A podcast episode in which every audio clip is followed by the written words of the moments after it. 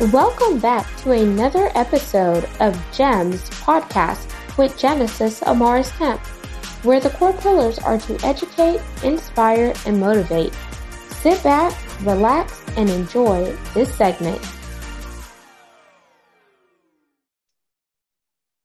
Welcome back to GEMS Podcast. I'm your host, Genesis Amaris Kemp, and with me today is Ryan Harbuck. We're going to be talking about hidden realities of disabilities as well as weaving in some other key topics that maybe you didn't think about because you haven't walked a mile in Ryan's shoes or maybe someone else's. But before we dive in, here's a bit about Ryan.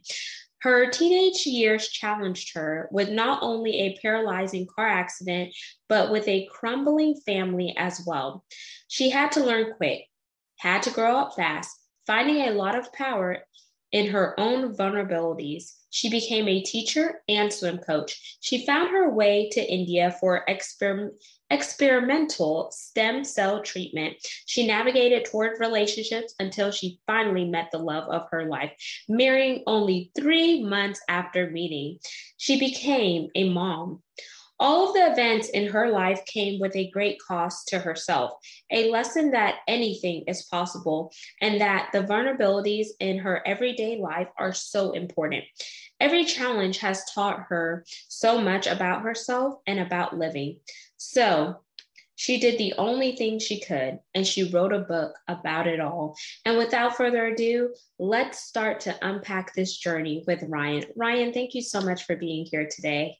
Oh, thank you, Genesis. I'm really excited to chat with you.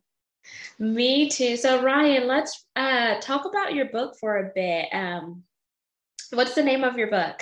The, the name of the book is When I Grow Up, I Want to Be a Chair. Ooh. Yeah, it's, it's a mouthful. okay, so I could see the picture. Um, do you have the book close to you?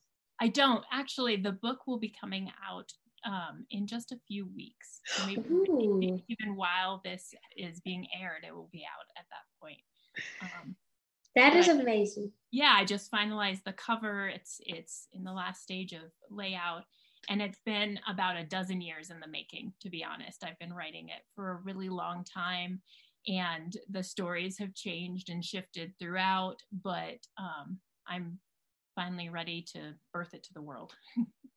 So let's unpack the title of the book. When I grow up, I want to be a chair because what that means to you may resonate totally different with someone else because no one just says, Hey, I want to be a chair, but there is, you know, a hidden message as well as a silver lining to why you pick the name of your book. So unpack that for us absolutely. So it's actually a little bit of a play on words, obviously, but um, there is some truth behind it. When I was a preschooler, that was actually something I told my my parents that I wanted to be. I told my parents I wanted to be a chair when I grew up. I was just a typical bouncing kid.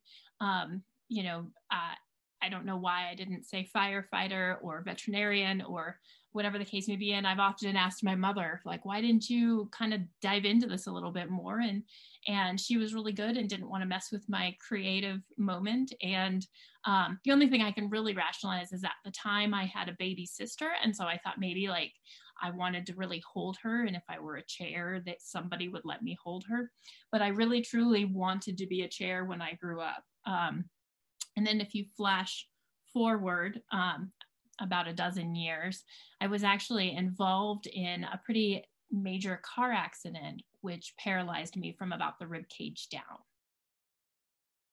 and so it was you know it's it, uh, in my book i talk about like did i actually have this like premonition as a, as this small child that i was going to end up in a wheelchair? Or but i think that like through the years and through writing my book i realized that everybody sort of has their own version of a chair. And it's you know something um, that you're bound to or something that identifies you that you don't necessarily believe wholeheartedly or you don't feel like really is a great description for you Wow, that is just just amazing as well as breathtaking as well as speechless because not that I'm in a wheelchair, but I can relate because um, my dad went through a knee jerk accident. He went into the hospital for his blood sugar levels being elevated. And three days later, we found out that my dad was paralyzed from the waist down. So his entire quality of life shifted. Mm-hmm. Um, just whenever he complained about not having feeling on one side of his body, I quickly reacted and asked if he had a stroke, and they said no, no, no, no. And then just going from hospital to rehab, back to the hospital to long term acute care, it came out by another facility that they had given my dad the wrong medication. So no one imagines their life going from 100%, you know, normal where you could walk and talk and take care of yourself to wheelchair bound. And, you know, that does affect you mentally, physically, emotionally, and spiritually. But until you've been in someone's situation or know someone that is near, near and close to you, you may not necessarily know how to react to that. You may not necessarily know what to say. So whenever you think about where you are now and where you came from. What was the hardest thing that you endured, Ryan? Well, I think that when the accident happened, I was 16 years old. And so I think that on some level that really saved me because I was kind of a naive young kid. And my biggest worry was trying to keep up with my friends and being able to uh, you know go out on a saturday night with them um, but at the same time i think that it was also um, very, very difficult because when you're 16 years old, you really do want to be like everyone else, and you really are hypersensitive to your physical body and um, what you can and cannot do, and really trying to um, dive into your own independence at, at that point. And so I think that I often say that it was a blessing that my ha- accident happened when it did, because I think that it truly did force me to really jump into my new life um, because I didn't want to get left behind. I did want to go and hang out with my friends and go to the movies and all of that. And so, and, and I learned really quickly that if that's what I wanted to do, I just had to do it. And I couldn't linger in the past and look, you know, hold on to everything that had happened because then I'd miss out. Hmm. yeah, and for it to happen when you were 16 years old you know that i'm sure that has rocked you but i like the fact that you said you know what? I didn't want to get left behind so i had to jump in. So you pretty much got in where you fit where you fit in. But whenever that accident happened like your emotions like did you feel anger resentment or to the person that may have caused the accident or how did you how did you feel in that present moment? And what was your saving grace? Because we always have a saving grace that takes us from the situation that we're in that pulls us out to see the holistic picture if that makes sense. Absolutely absolutely. I think that you know um I think going back to those moments after the accident, I think that it was really difficult coming out of it and just like understanding the fact that I was now different and my life was completely different than it was before. Um, I was blessed in the fact that I don't remember my accident at all. And so it was really easy for me to sort of separate my life before and then my life after and now. Um, and I think that that really, that may have been my saving grace right there is just the fact that um, I don't have a traumatic memory of that, that that night. I know everything that happened, and I've been able to share that story with a lot of people just because I know you know bits and pieces from either other people that were a part of the accident or um, from the medical personnel that showed up that night. Um, and so I know everything that happened and I can talk about it pretty freely, but I don't have a lot of emotional tie to it. And so I think that it was really, really easy at the time to just sort of separate from what happened that in that life that I had, able bodied, you know, free spirited, and then jump into this new life where, you know, being in a wheelchair, you know, it's not just the fact that I have a wheelchair that makes me different. And it's not alone the only thing that I have to worry about or the only complications to, you know, being paralyzed. I'm not sure that I answered all your question. yeah, that did. And I would say it's the differences that that happen to us that also happen for us because it strengthens us beyond what we could even think or imagine. And you may not see it like right then and there, but as life goes on and you go through this transition, or some people say transformation, you start to see how the puzzle pieces fit together. But when it happens to you, like I'm just gonna be honest, like you're mad as hell or you're angry, you're bitter, and you're like, why me? But then sometimes if you flip the script and say, well, why not me? You know, because I'm equipped, I'm resilient or whatnot to handle it. But it doesn't feel that way when you first are going through the thick of it. Right. And the one thing that you did ask is um, that I didn't address was you asked if um, if I was angry or harbored ill feelings for uh, the person that caused the accident. So I wasn't driving that evening. Um, one of my friends was, and um, n- there was never one moment that I outwardly blamed her. Um, I, I think that I always just sort of took the events of that night as what they were. They were an accident. Nobody meant for them to happen. There was no drugs or alcohol involved. It was just a fleeting moment in time that just so happened to change everything. And um, and I I think that that's helped me too to not dwell on it and to be able to get past and live a life. Mm.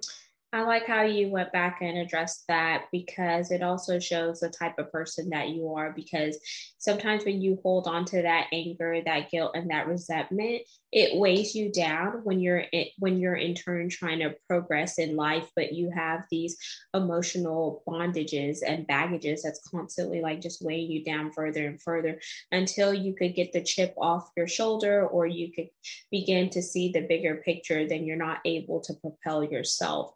And um, Brian, I know you became a swim coach. You also married the love of your life and you are a mother. So, walk us through how your life began to unfold as you got older. Like, what pushed you to being a swim coach? Let's start there. Well, I had always grown up as a swimmer myself, a competitive swimmer. And um, and it really was after my accident, I think sort of everybody kind of you know talked behind my back like what is she going to do? How is she going to swim? What is and i never really thought much about it because it was part of my identity and so i automatically signed up to swim on the swim team again because that's what i had always done and it wasn't a question in my mind and i and so um, at that time uh, some of the parents in in my neighborhood uh, the pool association they actually offered to let me start coaching as well because I think that they kind of weren't totally sure what I was going to do, but they wanted me to be able to be a part of things. And so that's really when I started coaching. I was 16 years old, didn't really know what I was doing, but I felt really good about it. And um, and I've been coaching ever since. I've done that my entire life. At some point or another, I've always been a swim coach, and I think that swimming has been something that really saved me in my life. Um, because it's something that I can still do being paralyzed. Um, it took me a long time to recognize that I would have to change things. I would have to change my stroke to fit my new body and what I could and could not do. And um, once I was willing to actually accept that, my swimming got a lot easier and it became more enjoyable. And um, all the things that I ever loved about swimming, I've been able to share and bring to my own swimmers. And um, to this day, my husband and I actually own a swim team together and we coach that.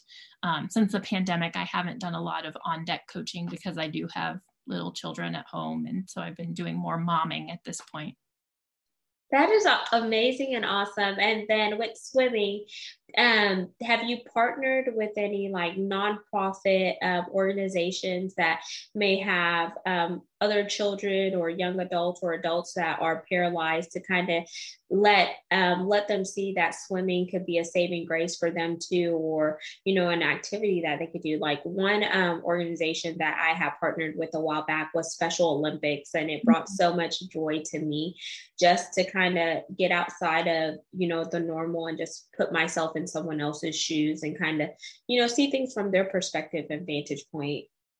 Yeah, absolutely. Um, I have done swimming with the uh, Paralympics, which is um, it's not Special Olympics, but it's more of the the physical disability side. And I've actually I haven't done any coaching with Paralympics, but I've actually done swimming and competing for myself. And that's actually how I met my husband was at a Paralympic swim meet. Oh, now that's a beautiful segue into diving more into how you uh, met your husband. So you guys met at Paralympics, and so it's like a competitive swimming, right? In a sense. So so Paralympics is um, it para meaning alongside or beside the Olympics, and so um, it's specifically for people with different um, abilities, different disabilities. It um, anywhere from people that are amputees, people that are paralyzed, people that have vision impairments, hearing impairments, things like that. Um, and the the Paralympic Games actually runs just after the Olympic Games every cycle. And um, so at the time, I had decided that I wanted to train to try to make the Paralympic team. And so I trained really, really hard for about two years. And um, I, I really wanted to prove to myself that I could put all of myself into some sort of an effort and see where it took me. And so that's sort of where that channeled um, into all the energy for me to to train for this moment.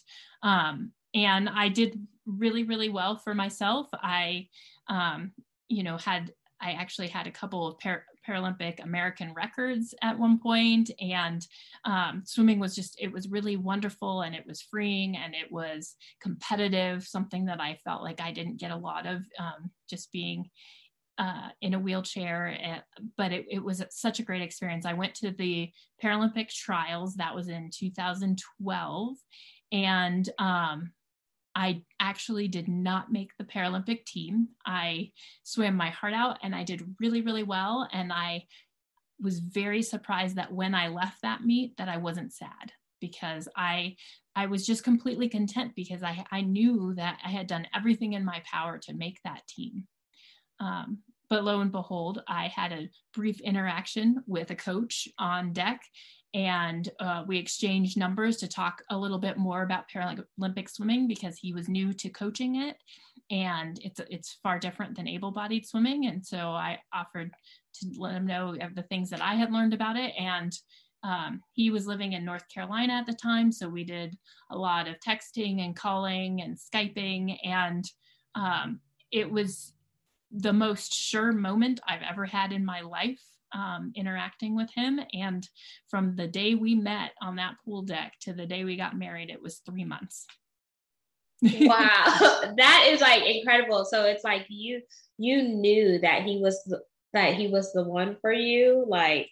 Yeah, I, I've never had an experience like that in my whole life. And um, it was just something I was so certain about, and he was too. And so there, there was no use in waiting. There was no use in playing it out and see where it went. We, it, we just knew what ha- needed to happen, and so we got married. And he moved out here and began coaching. And then within a year, we owned our own team, and, and then we had our firstborn, and now we have two kids.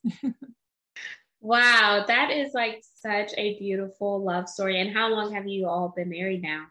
Um, we were going on 10 years. Ooh, wow. that is amazing. So, met on the pool deck, got married three months later, been married for about 10 years now, and then you have two beautiful children. Do you have um, a boy and a girl or? Two boys. Two boys. okay. Very, very fast boys.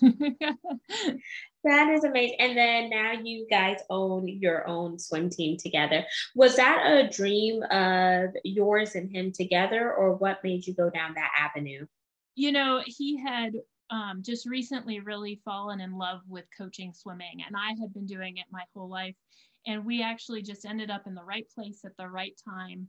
There was a local um, husband and wife team that was looking to retire, and they needed to hand their team off to somebody and they approached us and said, you know, we thought that you guys would be a good fit for this. And so we took it on and you know, we didn't really know what we were taking on at the moment because it, it really is owning a small business and coaching a swim team. But um, it's been a big blessing. Our oldest kid swims on the team, and it's it's just it.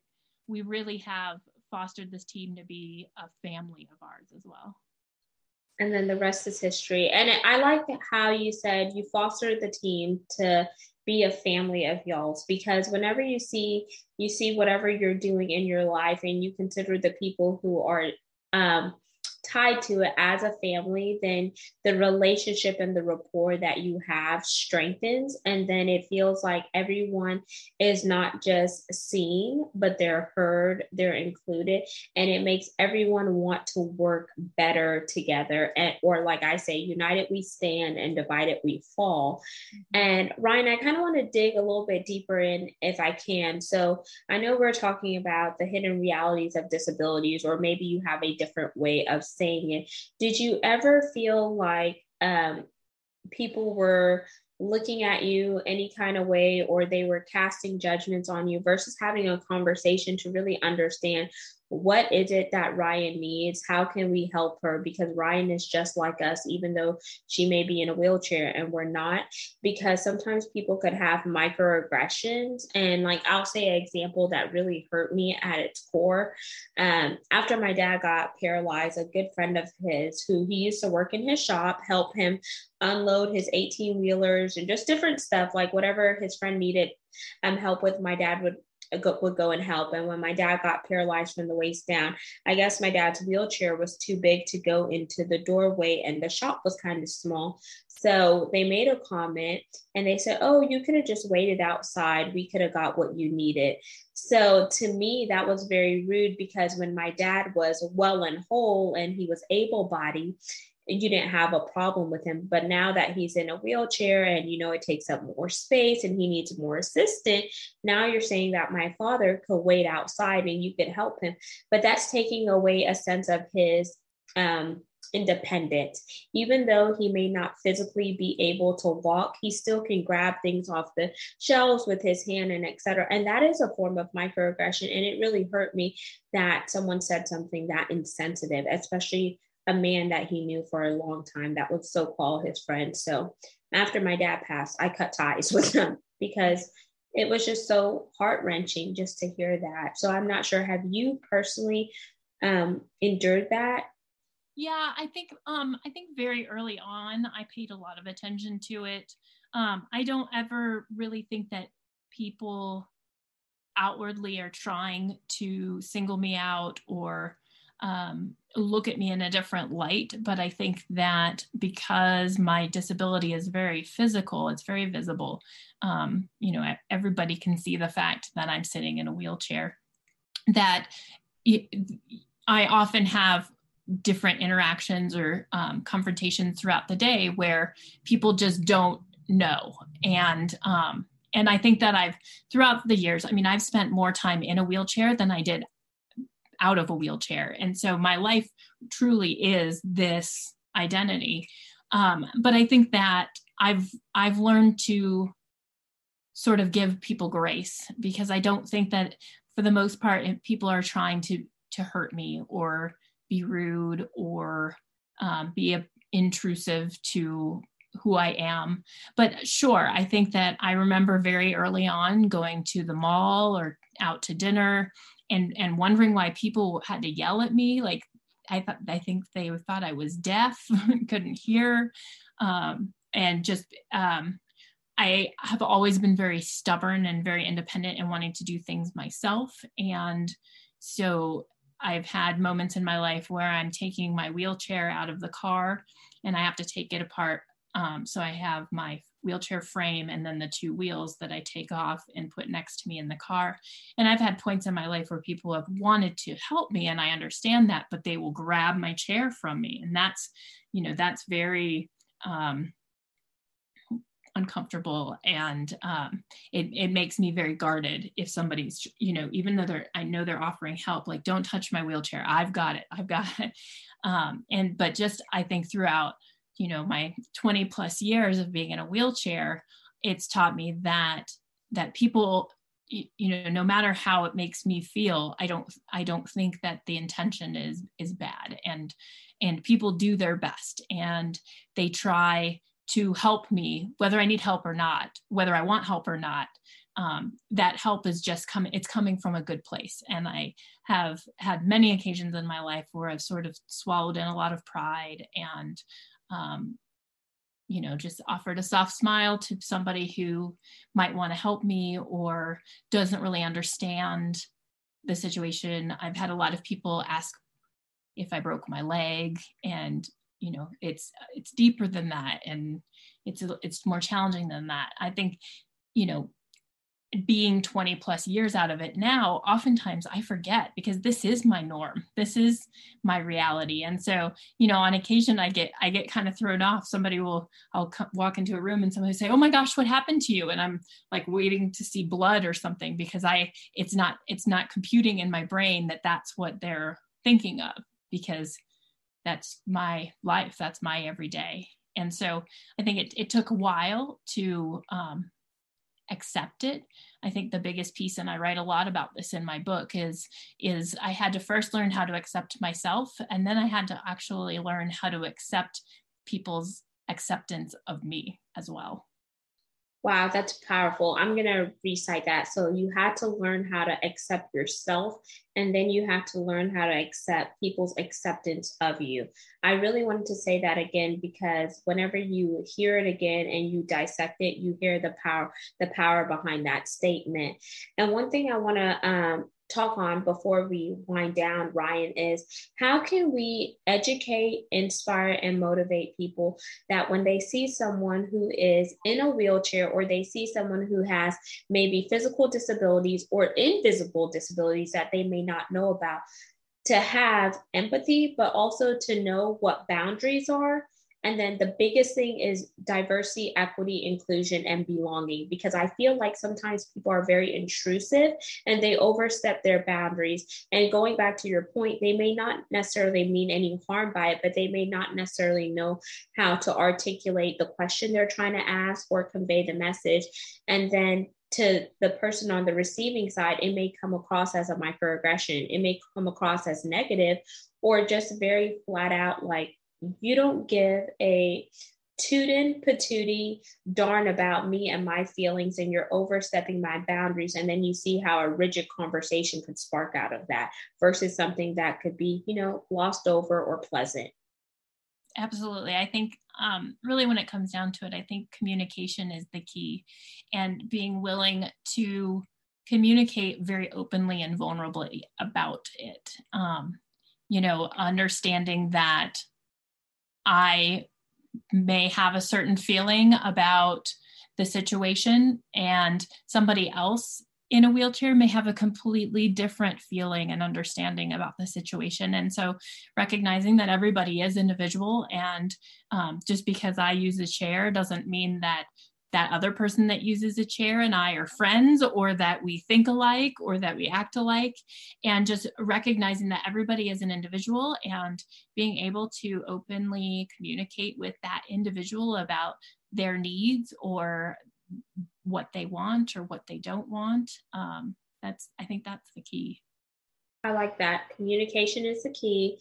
I would add on never assume because when you assume, it makes a A double snakes out of you and I.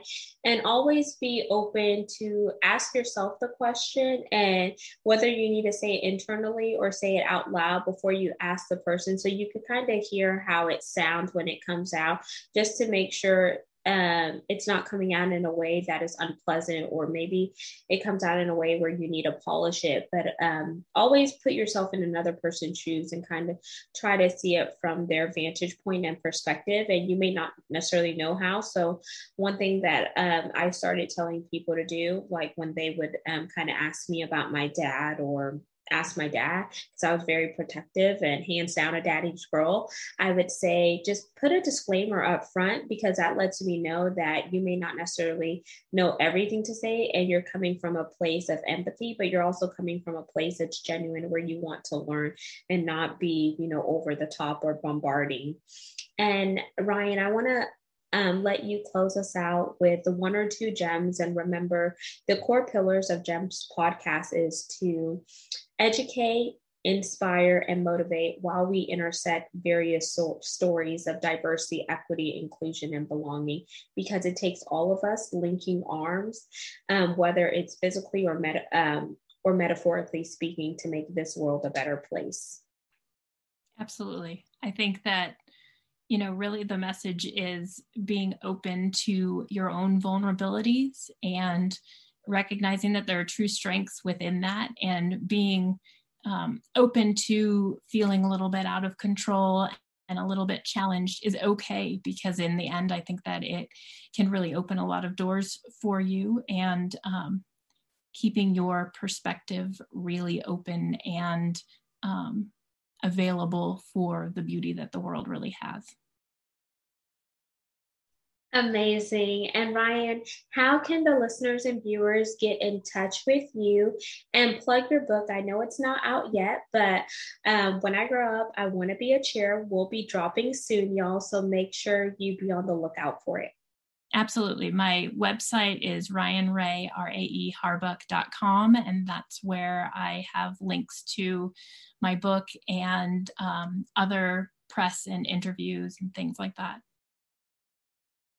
Amazing. So Ryan Rae Harbuck, and I'm gonna spell that for y'all. So it's R as in Richard, Y as in yes, A as in apple, N as in Nancy, R as in radiant, A as in apple, E as in Edward, and Harbuck, H as in Henry, A as in apple, R as in Richard, B as in boy, U as in umbrella, C as in candy, and K as in Kendra.com. So find all of Ryan's contact information there. Your social medias are linked there and anything else that Ryan is doing. And it will be in the show notes once again. And you just heard Ryan Rae Harbuck. She is an amazing woman doing incredible things on the forefront as well as behind the scenes. And she is definitely here to leave her imprint while making an impact in order to be the world changer that she wants to be. So make sure you share this segment and you follow the podcast and subscribe. And until we chat next time, peace, love, and lots of blessings. Have yourself an amazing day because you are destined for greatness. You are a masterpiece, and never let limitations hold you back from being your true, authentic self. Thank you for listening to another segment of GEMS podcast. Hope you enjoyed this recording. Make sure you like, comment, share, and subscribe to GEMS podcast on your audio platform as well as our YouTube channel, Gems with Genesis Amaris Kemp. We would love for you to be a sponsor, so please reach out via email at gems, G-E-M-S, with W-I-T-H, Genesis, G-E-N-E-S-I-S, Amaris, A-M-A-R-I-S, Kemp, K-E-M-P at gmail.com where your brand, your swag, your services can be here on GEMS Podcast.